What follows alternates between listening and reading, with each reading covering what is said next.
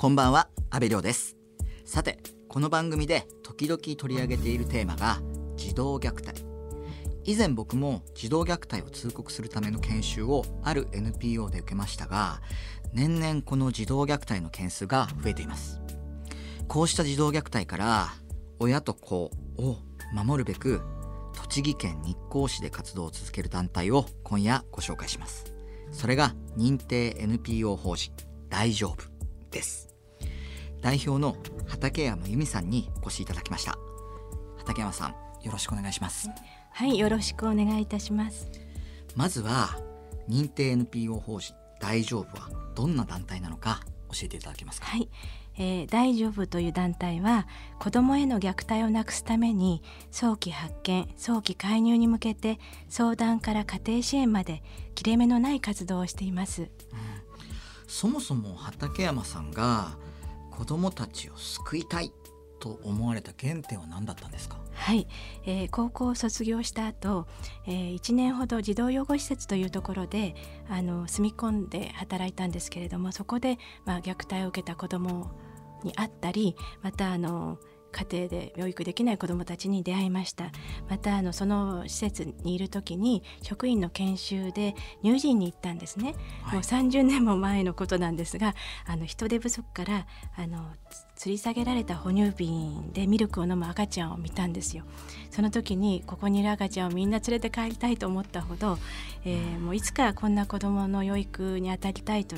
思って、まあ、里親になりたいなとその時思いました。でその後保育士を目指して短大に入ったんですけれども、はい、あの短大を卒業と同時にご結婚されたということなんですが、はい、三つ子授かったということで、あの、相当子育て大変だったと思うんですけれども、そこから大丈夫の設立までどんな経緯があったんですか？はい、あの最初、えー、三つ子が与えられた時にまず思ったのが3人同時に育てられれば里親にいつかなれるんじゃないかという神様からのこうレッスンみたいなふうにあの思ったんですね。もうその時に時に、はい、そんな前向きなですから3人育てた時に必ずこう頭の隅にはあこういうふうにできない、まあ、やっても親からやってもらえない子供がいるんだということはいつも頭にありました。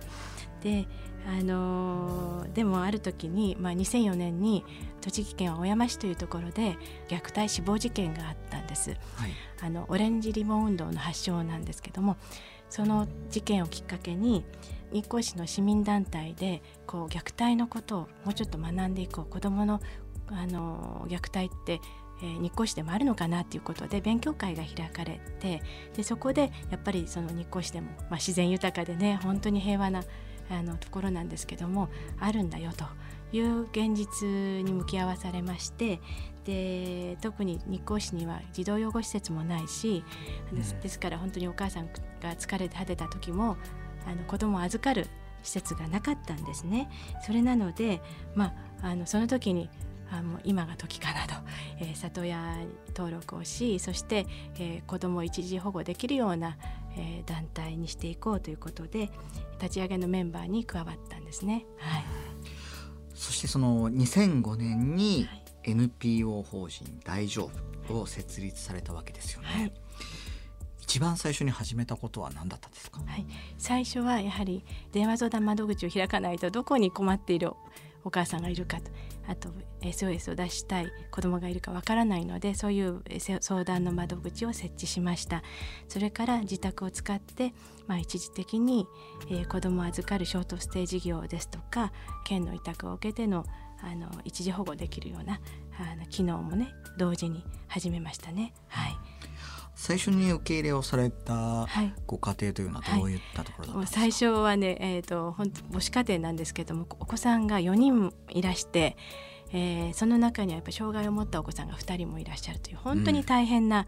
シングルマザーだったんです。うん、で借りていたこう借家をゴミ屋敷状態にしてしまって大家さんからこう追い出されてしまったというそのご家庭を受け入れました。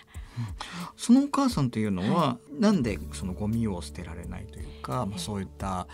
形にまあ、あの話を聞いてみるとこのお母さん自身も幼い頃に親御さんが離婚してしまってほとんど放置されて育ったということで本当に衣食住のことを全て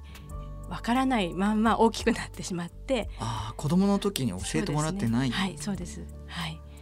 あのそんな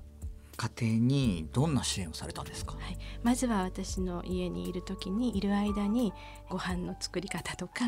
あのカレーライスとかねそういったもうとにかく一鍋でできるようなものを教えたりあとはアパートを見つけてとにかく地域の中で自立できるように毎日ゴミ出しの分別とか教えて子どもの見方とか本当にあの毎日のようにスタッフで訪問してえー、家庭生活を普通に維持できるようになるまで、えー、支援を続けましたね。うん、あのどれぐらいの期間？半年からやっぱ1年ぐらいかかりました。はい、あのそれに加えて、はい。Your Place、はい、日だまりという居場所づくりの活動もされているそうなんですが。はい。あの最初の支援からその家庭訪問して家事や育児のお手伝いをするということはやっていたんですけどもなかなかこうお家に人を受け入れてくれる方ばかりではなくって、えーと、そういうご家庭のお子さんっていうのは、まあ、環境は全然改善されずにずっとそこで暮らさなければならないのでもう居場所を作っちゃおうということで今現在2か所運営してるんですけども、えー、スタッフが学校に、えー、お迎えに行き、えー、居場所に連れてきておやつを食べさせたり宿題を見たりしてで夕食を食べさせてあとお風呂に入れて着てるものをあの洗濯して、うん、で綺麗なものを着せて家に送り届けるっていうような あの本当におばあちゃんちのようなあの居場所の活動をしています。はい、うん、いやあの本当になかなかニュースとかではよくその児童虐待の問題って聞くんですけれども、はい、実際それに対してどういうふうなそのソリューションというか問題解決の方法があるかっていうのが、はい、なかなか知る機会がなかったので、うん。はい、今回本当にあの勉強になりました。また来週もよろしくお願いします。よろしくお願いします。ありがとうございました。